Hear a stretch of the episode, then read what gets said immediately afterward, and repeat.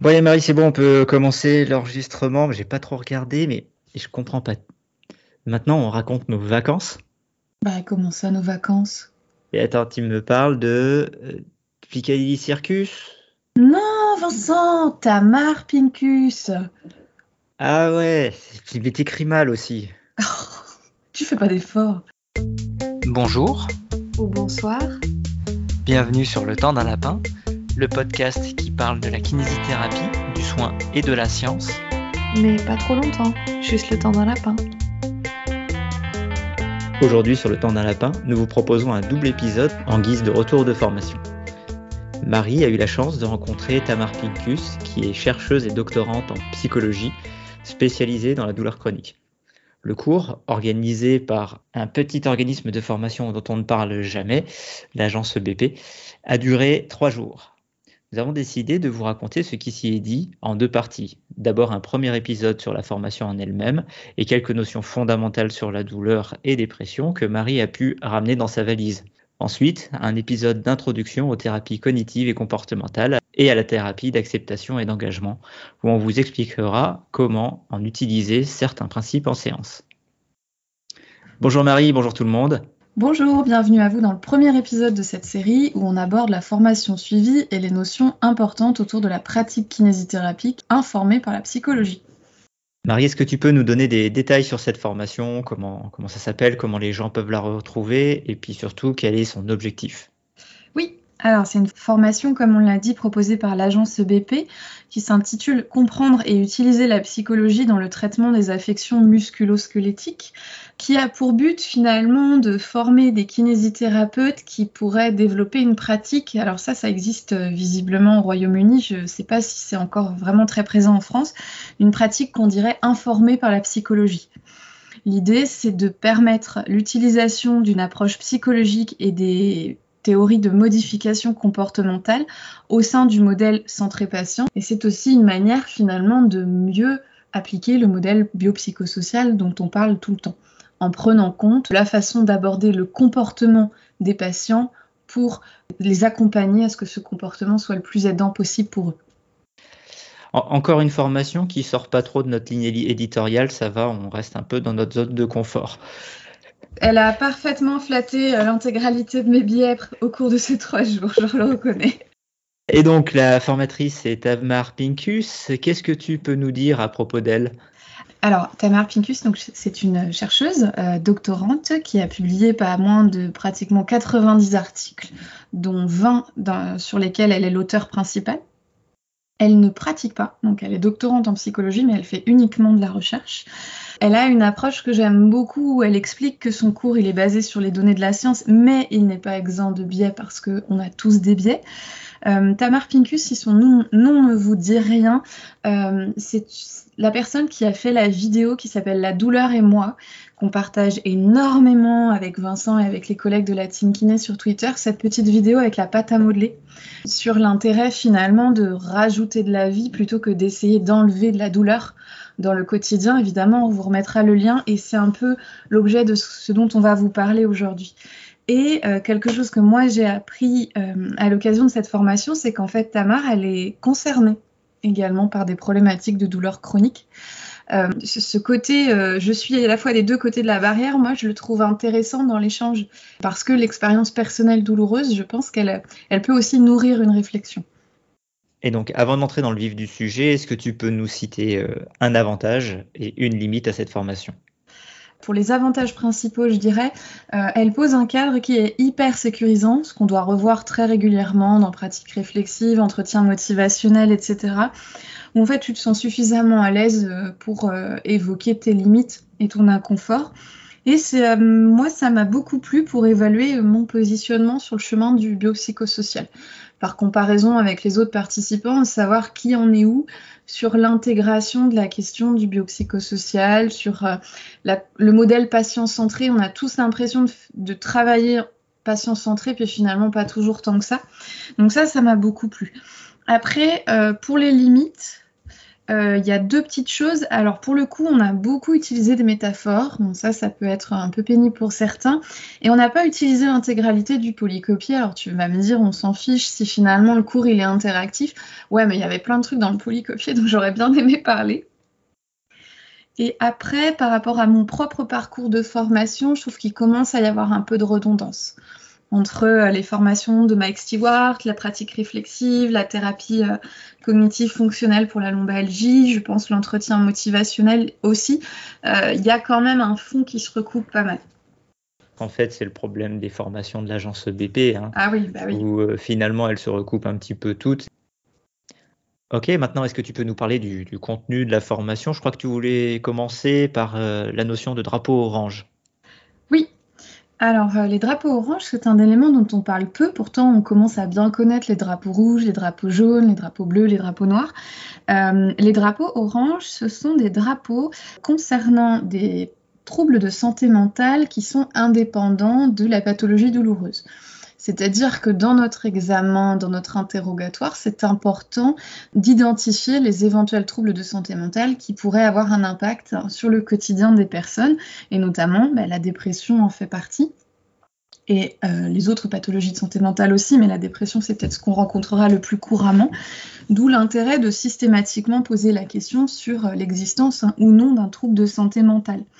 Parce que dans ces cas-là, ce qui va être important, c'est d'abord de savoir et de s'assurer que ce trouble de santé mentale est correctement accompagné par les personnes euh, les plus qualifiées pour le faire, mais aussi euh, des questions indispensables qui s'imposent, c'est-à-dire, ok, si cette personne a un trouble de santé mentale, comment est-ce que moi je peux reconnaître une crise?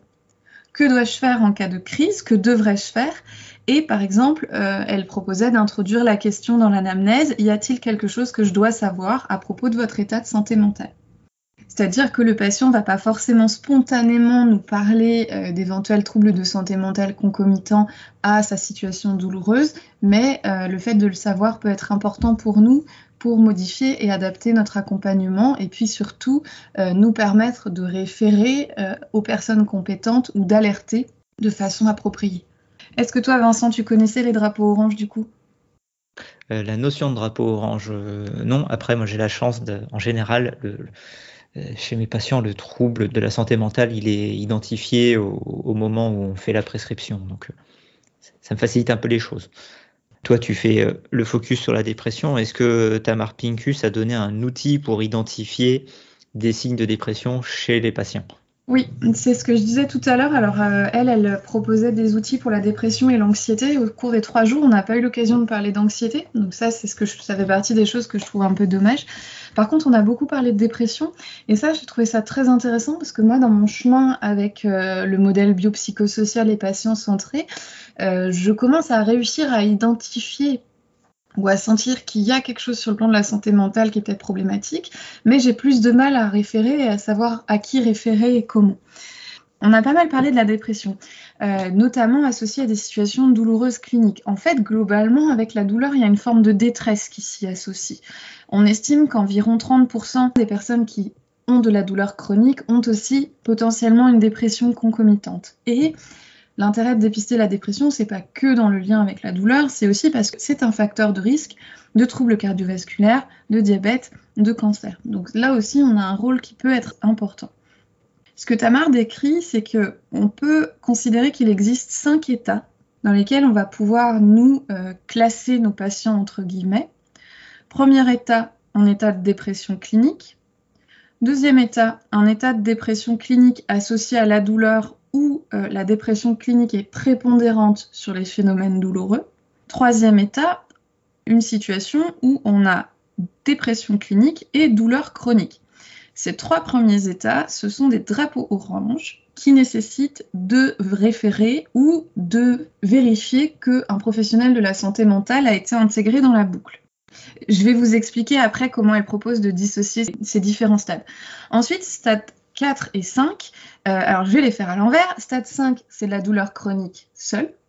Stade 4, c'est la douleur chronique associée à une détresse. Et ça, c'est un sujet de recherche sur lequel ils sont en train de plancher en ce moment, euh, étude qu'on appelle distress, c'est-à-dire qu'il pourrait exister deux situations différentes. Une situation avec une douleur chronique associée à une dépression clinique vraie, entre guillemets évidemment, qui nécessite l'accompagnement de professionnels de santé mentale, et une douleur chronique associée à une détresse, cette détresse qui découle de la douleur, et où finalement le premier professionnel concerné serait plutôt le kinésithérapeute, avec une pratique informée en psychologie, pour permettre d'éviter de remonter du stade 4 au stade 3, c'est-à-dire que cette détresse se transforme en dépression clinique. C'est intéressant. Euh, ça me paraissait euh, surprenant qu'il puisse exister euh, douleur chronique sans dépression. Oui, alors justement, c'est ce qu'on va voir.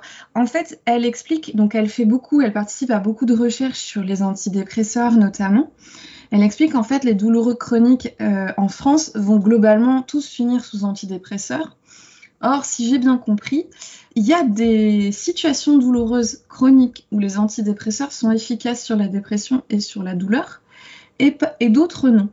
Et en fait, l'idée, c'est que soit il existe deux phénomènes complètement différents, donc dépression, détresse, soit ces deux phénomènes sont sur euh, une position différente d'un même spectre qui va de l'état mental, l'humeur euh, basse, à la dépression sévère. Et ça, j'ai trouvé ça super intéressant parce que effectivement, euh, c'est un très bon moyen d'identifier si nos patients ont besoin ou non d'être référés à, un professionnel de santé mentale et d'identifier l'envahissement de cette douleur chronique. Parce que entre détresse et dépression, on va pas du tout avoir le même tableau. C'est-à-dire que euh, à toute douleur s'associe une détresse normale par rapport à ce que la douleur implique dans notre vie. C'est-à-dire que c'est tout à fait normal de concevoir une difficulté à vivre avec la douleur. Il y a des personnes qui n'ont pas forcément de difficulté à vivre avec de la douleur. Je pense notamment aux professions dont on parle beaucoup, type agriculteur ou autres, qui euh, ont un seuil de ce qu'on appelle de tolérance à la douleur qui peut être assez haut et qui n'apportent pas forcément de détresse avant que ce soit vraiment très handicapant. C'est très intéressant parce que ça nous sort vraiment des clichés. Euh, le douloureux chronique, bah, il est dépressif, euh, on va lui filer des antidépresseurs, euh, machin. C'est ça. Ça pourrait expliquer pourquoi bah, il y a des patients qui vont être grandement améliorés par la, prise d'antidépresseurs et d'autres chez qui ça aura absolument aucun effet. C'est parce qu'en fait, on n'a pas visé le bon truc. C'est le sujet d'une étude qui s'appelle Distress sur comment en fait identifier la détresse d'une dépression euh, dans les cas de personnes qui souffrent de douleurs chroniques. En fait, on a parlé, alors moi j'ai beaucoup aimé, j'aurais bien aimé qu'on en parle un peu plus. Elle a parlé de philosophie autour de la douleur, elle a parlé de concepts de dépression et de détresse. En fait, euh, la détresse, euh, c'est des patients qui n'ont pas de problème avec eux-mêmes, c'est plutôt des patients qui ont un problème avec la douleur. Cette douleur, elle fait naître une anxiété terrible, elle me pourrit la vie, je la déteste, etc. Mais si, alors je reparlerai un petit peu plus tard, mais si vous leur demandez le fameux, la fameuse question de la baguette magique, si j'arrivais à vous enlever la douleur, comment vous vous sentiriez? La personne répond qu'elle serait parfaitement heureuse. Et tu peux identifier qu'en fait, c'est plutôt une détresse associée à la douleur qu'une dépression clinique. La dépression clinique, c'est presque pratiquement la perte du concept même d'espoir et de bonheur. C'est-à-dire qu'on est plutôt dans le versant euh, je suis foutu, j'arriverai à rien, ma vie est foutue, euh, ça ne pourra jamais aller mieux, etc. etc. Et en fait, le, focus n'est pas le même. Ce qu'elle euh, elle utilisait une métaphore où elle disait que on peut penser à une toile d'araignée, une toile d'araignée où brutalement tous les fils deviennent noirs, là on est plutôt dans la détresse, ou une toile d'araignée où tu supprimes les fils. Là on est plutôt dans la dépression. Et en fait, dans la détresse associée à la douleur, c'est des personnes qui voient tout en noir à cause de la douleur parce qu'elle leur pourrit la vie. Et dans la dépression, on est plutôt chez des gens qui pratiquement ne voient même plus rien, disons, ne n'attendent plus ou n'espèrent plus. D'accord. C'est très résumé, c'est très vulgarisé. Elle propose de l'identifier par euh, trois questions, de poser trois questions pour essayer de savoir si on est plutôt dans le stade 3, dépression et douleur, ou le stade 4, douleur et détresse. Premièrement, est-ce que vous avez déjà eu des antécédents de baisse de morale avant la douleur? C'est-à-dire que s'il y a un, antécédent de troubles de santé mentale à type moral très bas, voire dépressif, à ce moment-là, il y a de grandes chances qu'on soit dans les stades 2 et 3, dépression clinique et douleur. Deuxième question, comment est-ce qu'ils voient leur futur? Et comment est-ce qu'ils le voient sans la douleur? C'est-à-dire typiquement les questions comment vous vous voyez dans un an? Et si j'enlevais la douleur, comment vous vous voyez dans un an? Et en fait, globalement, là, tu vas regarder euh, comment sont centrées les réponses. C'est-à-dire, elles sont centrées sur la personne ou sur l'extérieur.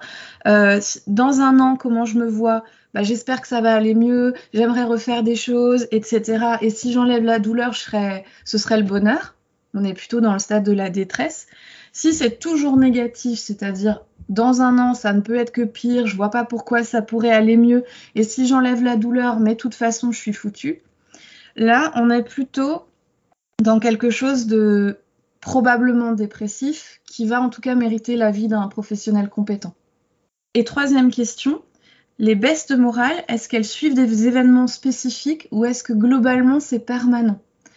C'est-à-dire qu'on peut très bien avoir un patient qui euh, a des grosses baisses de morale quand il a des gros pics douloureux, ce qui est tout à fait logique.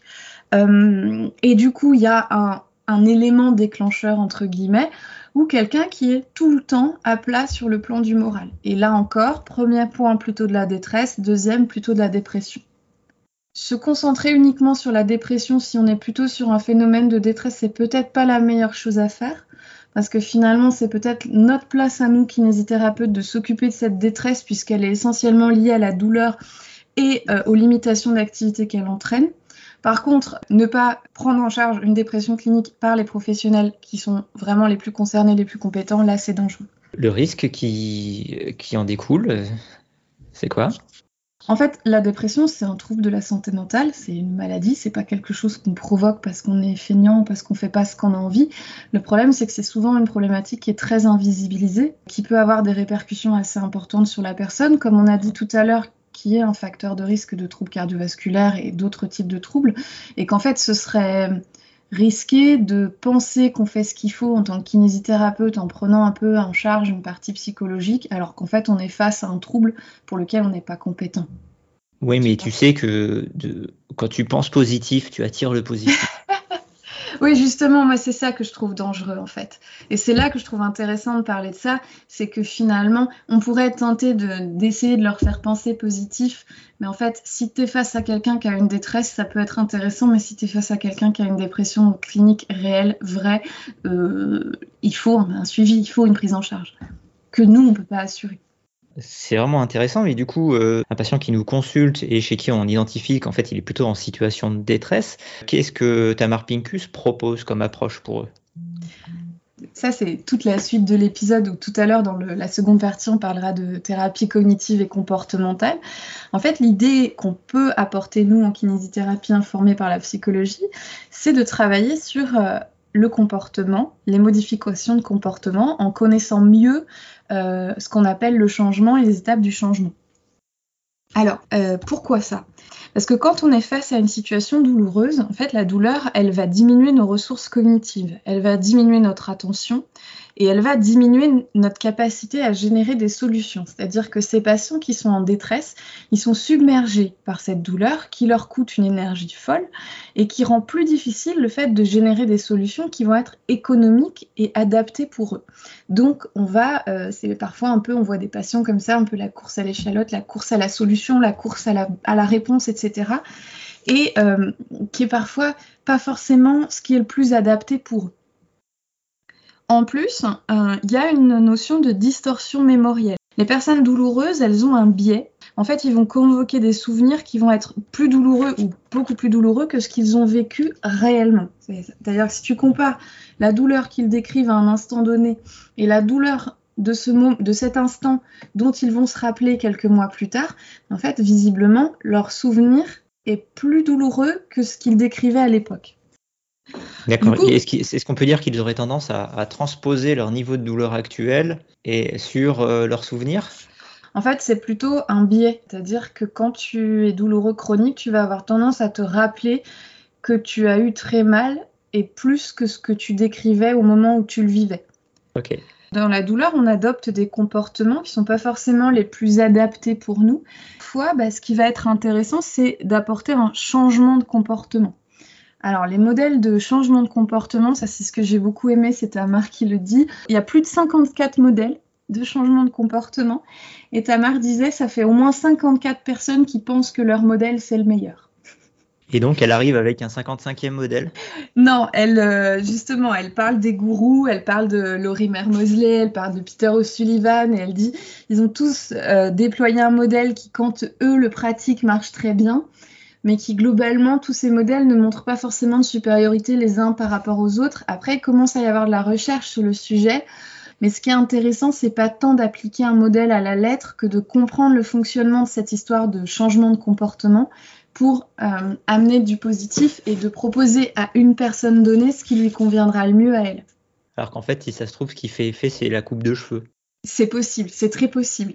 ça, c'est une blague au propos des boucles de Peter O'Sullivan. et puis Lorimer Bosley, qui lui ne, peut pas se faire de boucles.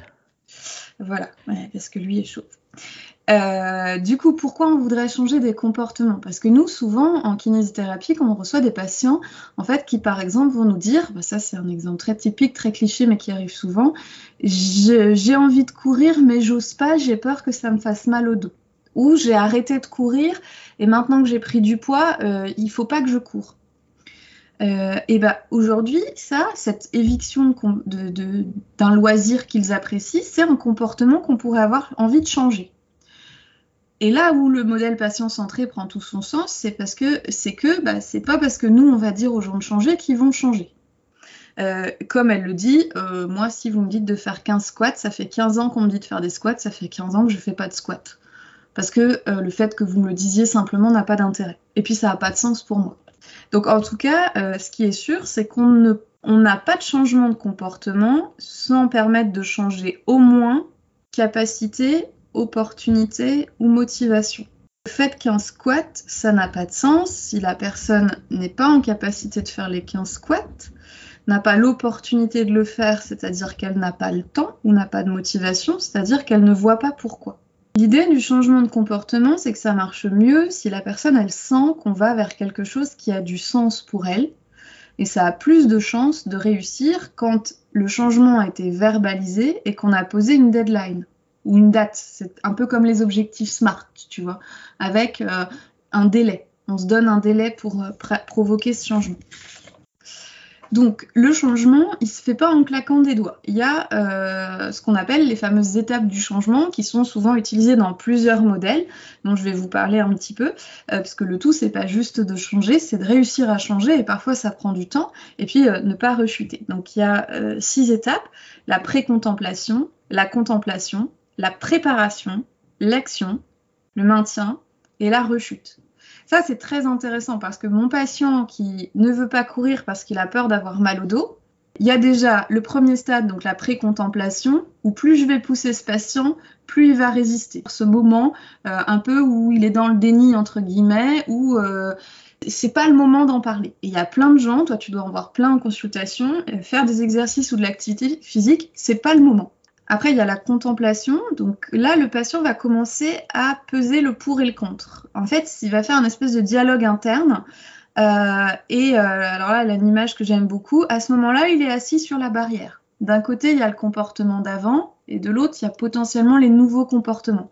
Ce n'est pas à nous de le tirer vers les comportements qu'on veut qu'on fasse. C'est à lui de commencer à prendre cette décision. On doit les aider à générer des solutions, mais on doit aussi leur dire ne rien faire peut être une solution. Ça, c'est très très important.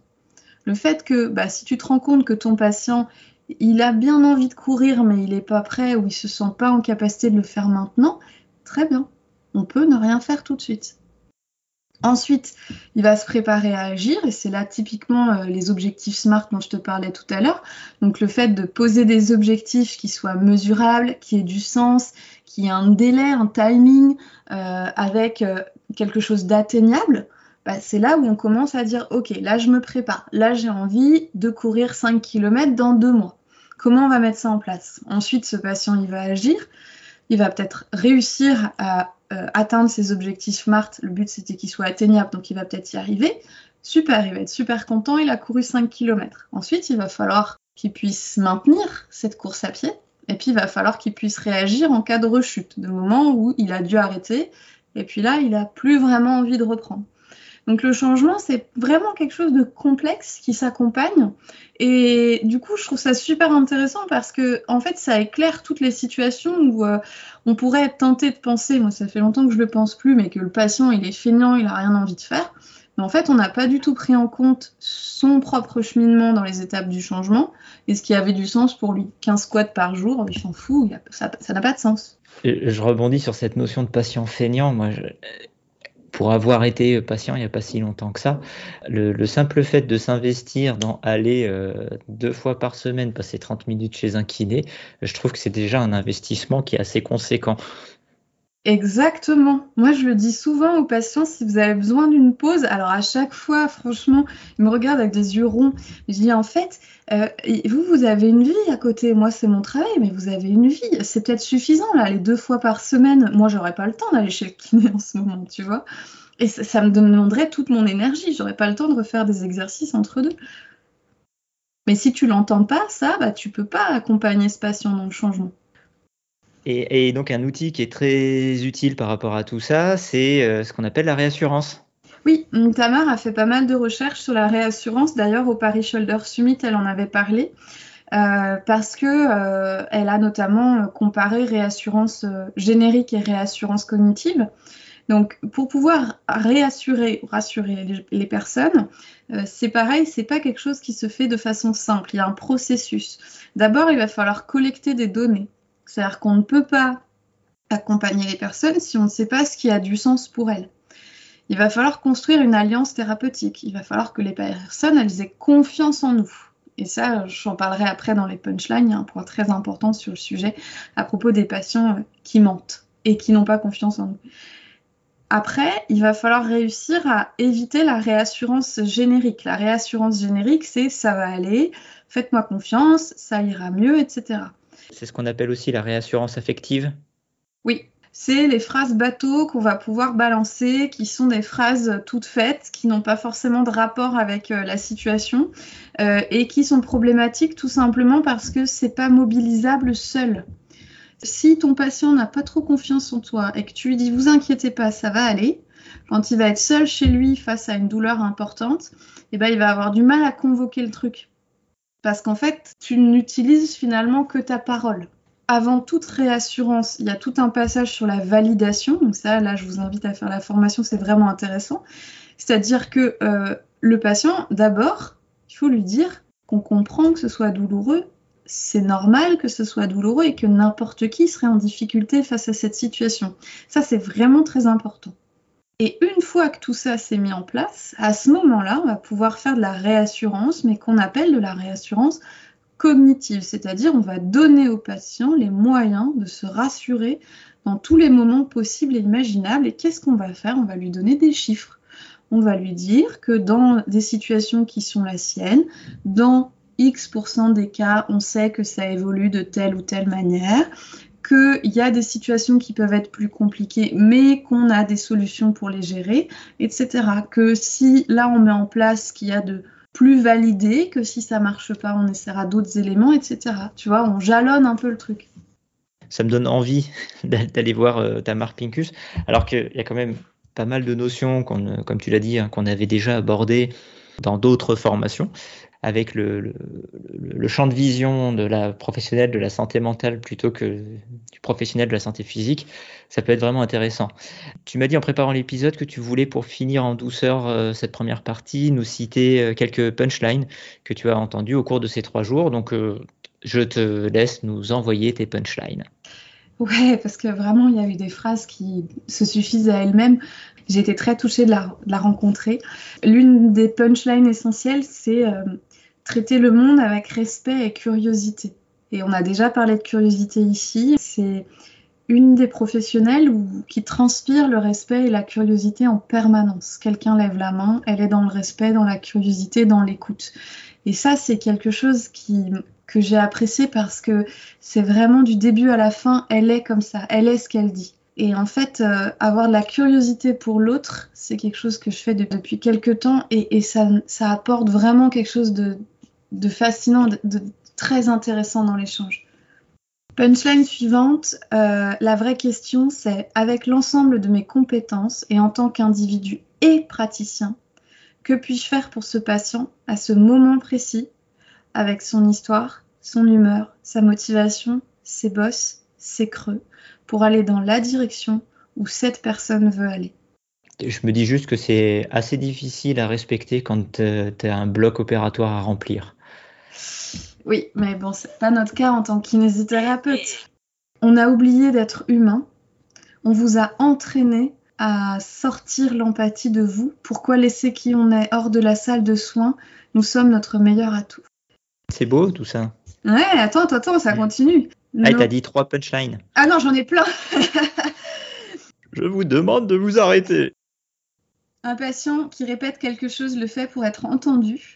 Nos patients ne mentent pas, mais ils ne nous diront pas tout tant qu'ils n'auront pas confiance en nous. Cette dernière-là, elle... Oui, hein Ouais. Oui, hein Nos solutions de personnes valides et non douloureuses seront toujours mille fois inférieures à leurs solutions adaptées à leur propre capacité. Ça, c'est très bon. C'est le propre du kinésithérapeute de parfois vouloir penser que ce qu'il pense est mieux pour l'autre que ce que l'autre pense lui-même. C'est pas le cas. Mais ça reste difficile, euh, surtout quand on va penser que la solution du patient n'est pas forcément adaptée à sa problématique. Mais j'entends. Il faut pouvoir entendre que eux sont capables, avec un bon accompagnement, en fait, de générer des solutions qui seront beaucoup plus adaptées à leurs capacités que ce que nous on leur propose sur les capacités qu'on imagine qu'ils ont. Voilà, je préfère ça. Voilà. nous savons en général ce qui est bon pour nous et souvent nous choisissons de ne pas le faire. Ça, c'est pour le coup des 15 squats et du changement de comportement. Et il faut respecter aussi ça et je pense que moi, il faut donner le pouvoir aux gens de, justement, que ce choix de ne pas faire soit un choix qui puisse être assumé.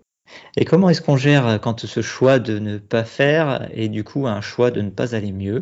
La vraie question, c'est est-ce que ça nous appartient à nous? Pour ça, je t'invite à regarder En thérapie sur France 5. non, s'il te plaît, on fait pas la pub de la psychanalyse. Ah, les épisodes de supervision, ils étaient pas mal à ce sujet. Hein. La personne le sait.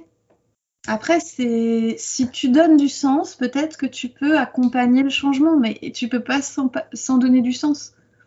Dernière, le cerveau ne s'arrête jamais de parler, mais il n'a pas toujours raison. Et ça, ça va être le sujet du deuxième épisode de cette série sur Tamar Pinkus. Eh ben, merci Marie pour ce retour. Vraiment très intéressant. On, reste dans des sentiers battus pour, pour nous, même si ça apporte quelques précisions sur des notions. Là, on a abordé les aspects théoriques de ces questions.